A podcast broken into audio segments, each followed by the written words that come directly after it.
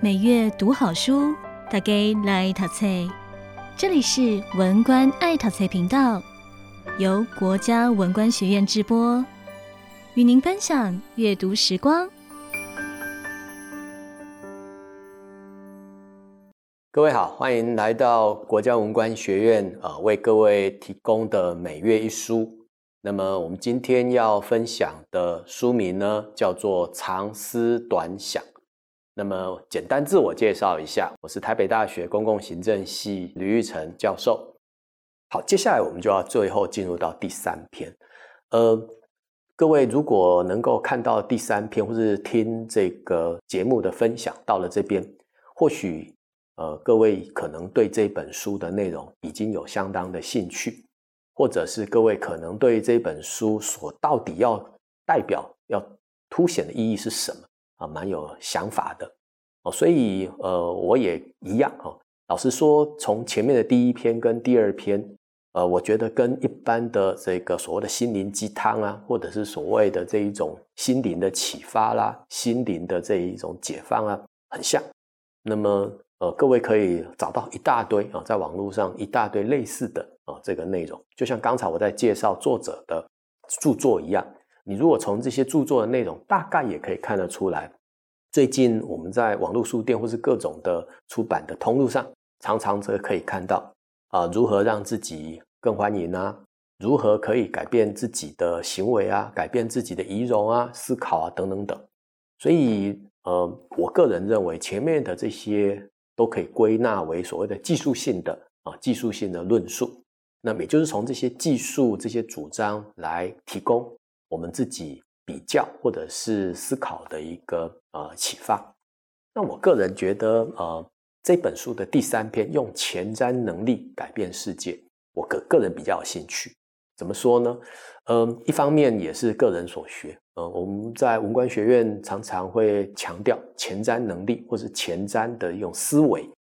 那么前瞻思维到底是什么？那么我相信很多呃。这个朋友们应该也会蛮有兴趣，但是，呃，很多人提到这个字，也许就会退回来。哦，老天爷啊，那可能跟我们太遥远了。可是我觉得这几章除了文字上所提到的这些内容之外，我觉得更重要的是，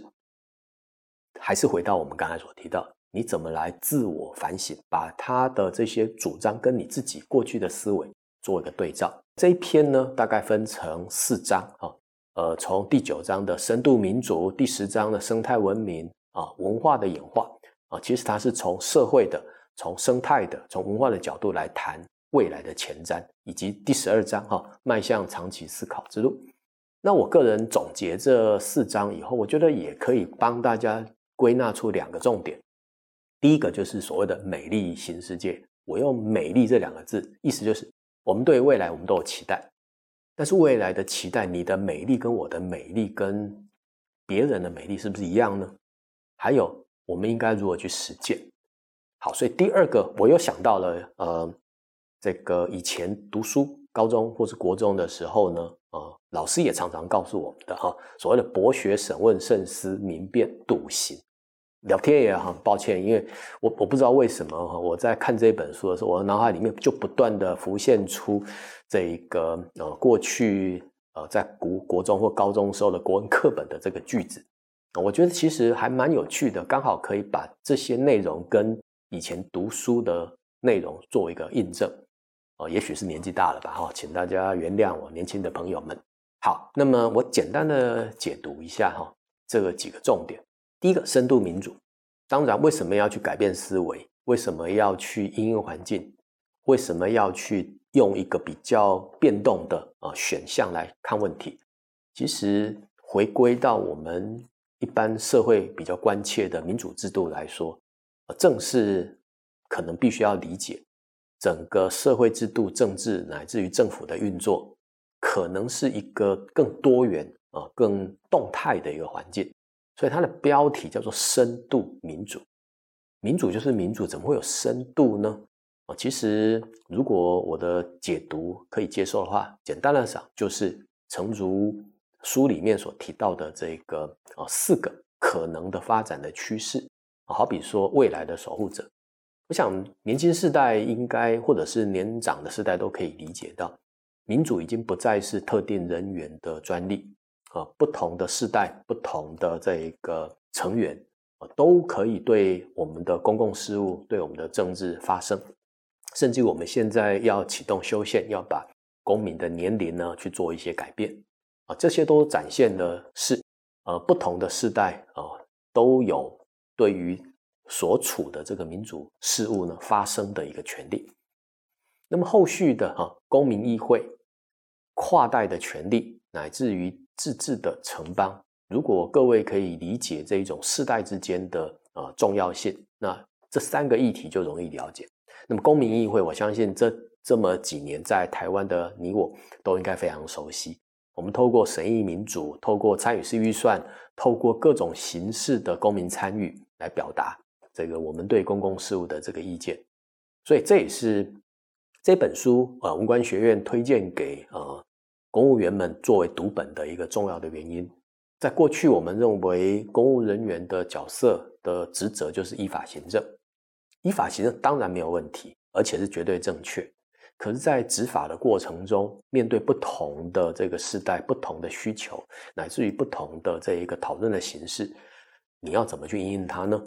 我想，这个正是呃，这个深度民主所提供给呃公务人员们的这个启发。那么，第三个是跨代的权利，就诚如刚才所提到，呃，不同的世代如果都有发生的权利，那么我们也应该要考虑到。未来世代的这一个权利，所以我们常常听过一句话：“不要再留子孙。”什么意思？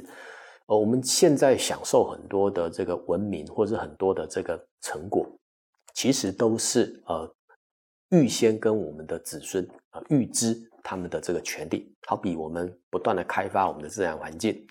我们使用这个二氧化碳等等，其实都会影响到后代的这一个民众的权益。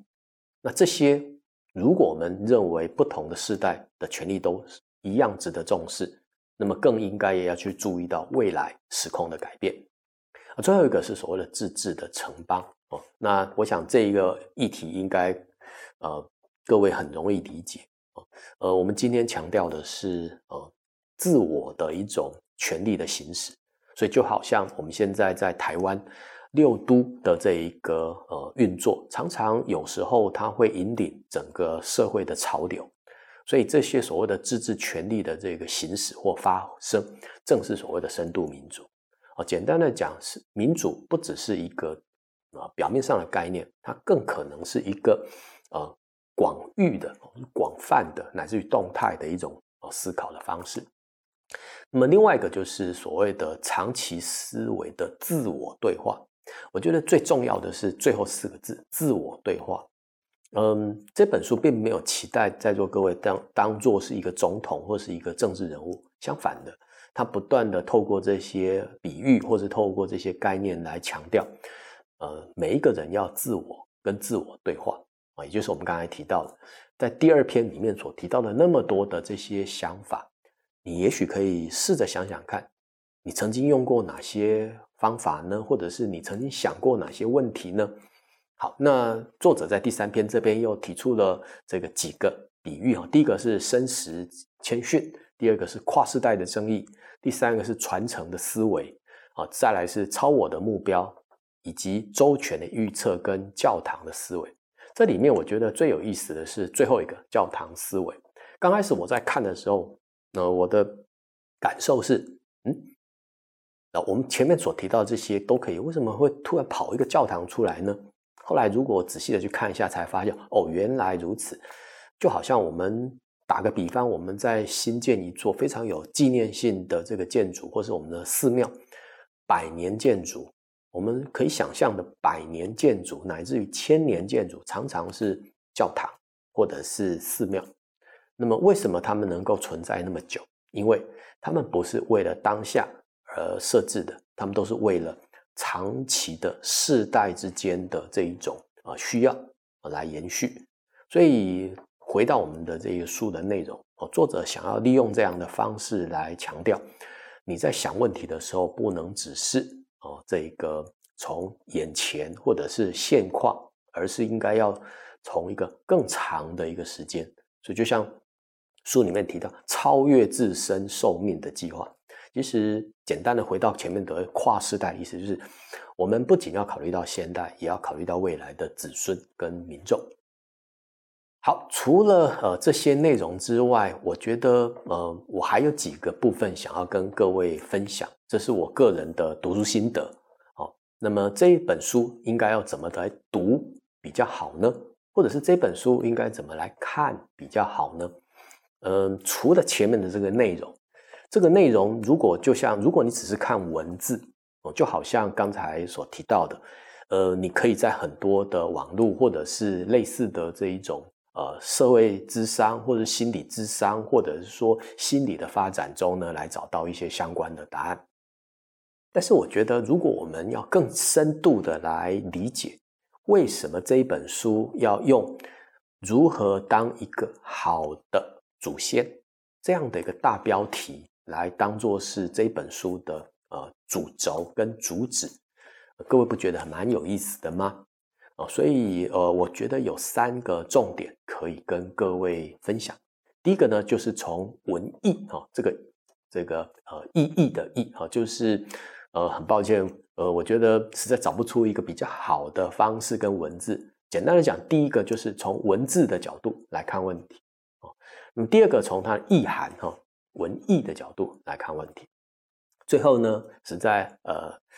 这个卖弄啊，我总是我觉得，如果只是纯粹的去帮大家做一个导读或者是解释，那就有点像是一个呃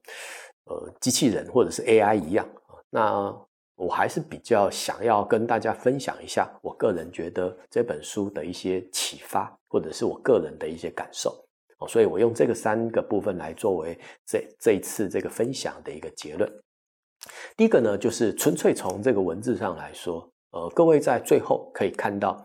作者在本书的最后提了一个所谓的跨代团结指数，然后呢，他用了这些指标衡量方法，来自于资料来源来呈现。我觉得这一点很值得哦，各位朋友们来想象，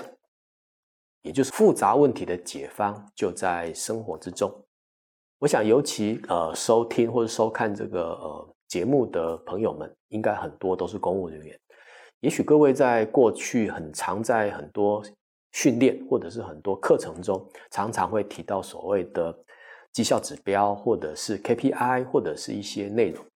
呃，甚至于也许很多的朋友们会呃相当不以为然。为什么我一个复杂的工作要用这样的指标或者是这一个标准来衡量我呢？为什么还要评估我的绩效呢？但是我觉得这一本书的这个表啊，提供了一个蛮有趣的一个启发。各位不妨想想看，我们如果要谈跨世代，我们如果要去谈大环境的发展，我们要去谈整个地球乃至于生态，那是多么巨大、多么的这一个呃复杂的一个问题。那如果只是呃用文字来表达，我相信很多人一定会不以为然，特别是不同文化的。不同文化的这一个我们，所以作者在这一本书，他的很多的论述，他的这个推论的依据，就是根据这一个团结指数。那么这些团结指数所呈现的指标，各位可以看到，其实就是我们生活中常常会接触到的一些环境啊、社会的一些问题。那这些问题，嗯，我们常常都可以很容易的接触到，但是这些内容正是影响到。我们整个世代乃至于环境，所以我觉得从文艺的角度来说，如何用一个简单明确的一个概念来呈现出一个复杂的问题，这正是这本书第一个可以提供大家思考的。特别是身为公务员，你怎么样简明清楚的数据或者是这些观点来论述你的主张，我觉得是可以值得大家来学习的。所以我的副标题就是。正因为我们所面对的问题很复杂，所以我们更应该在生活中去寻求论述的依据。好，那么另外一个呢，就是从文艺的角度，嗯，就像这一本书的呃中文标题“长思短想”，嗯，不管是长思也好，或者是短想也罢，我的意思是就是要动脑筋。